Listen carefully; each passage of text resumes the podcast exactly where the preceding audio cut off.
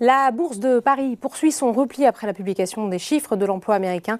Les États-Unis ont créé moins d'emplois que prévu en décembre, mais le taux de chômage dans le pays a encore diminué et les salaires ont augmenté. Tout cela laisse donc présager que la Fed ne retardera pas sa décision de hausse des taux dans les prochaines semaines.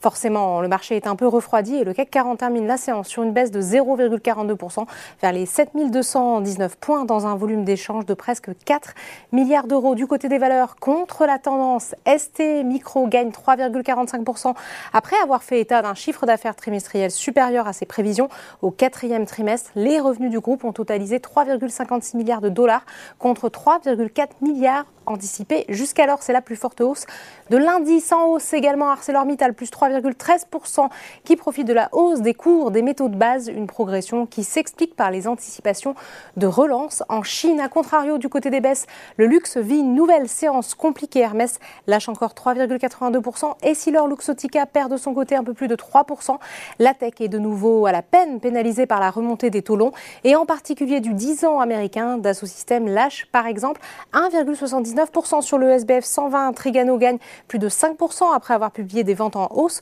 pour le premier trimestre de l'exercice 2021-2022 et Ramed poursuit sa progression dans le sillage de la hausse des métaux de base. Le titre a gagné 10% en une semaine pendant ce temps.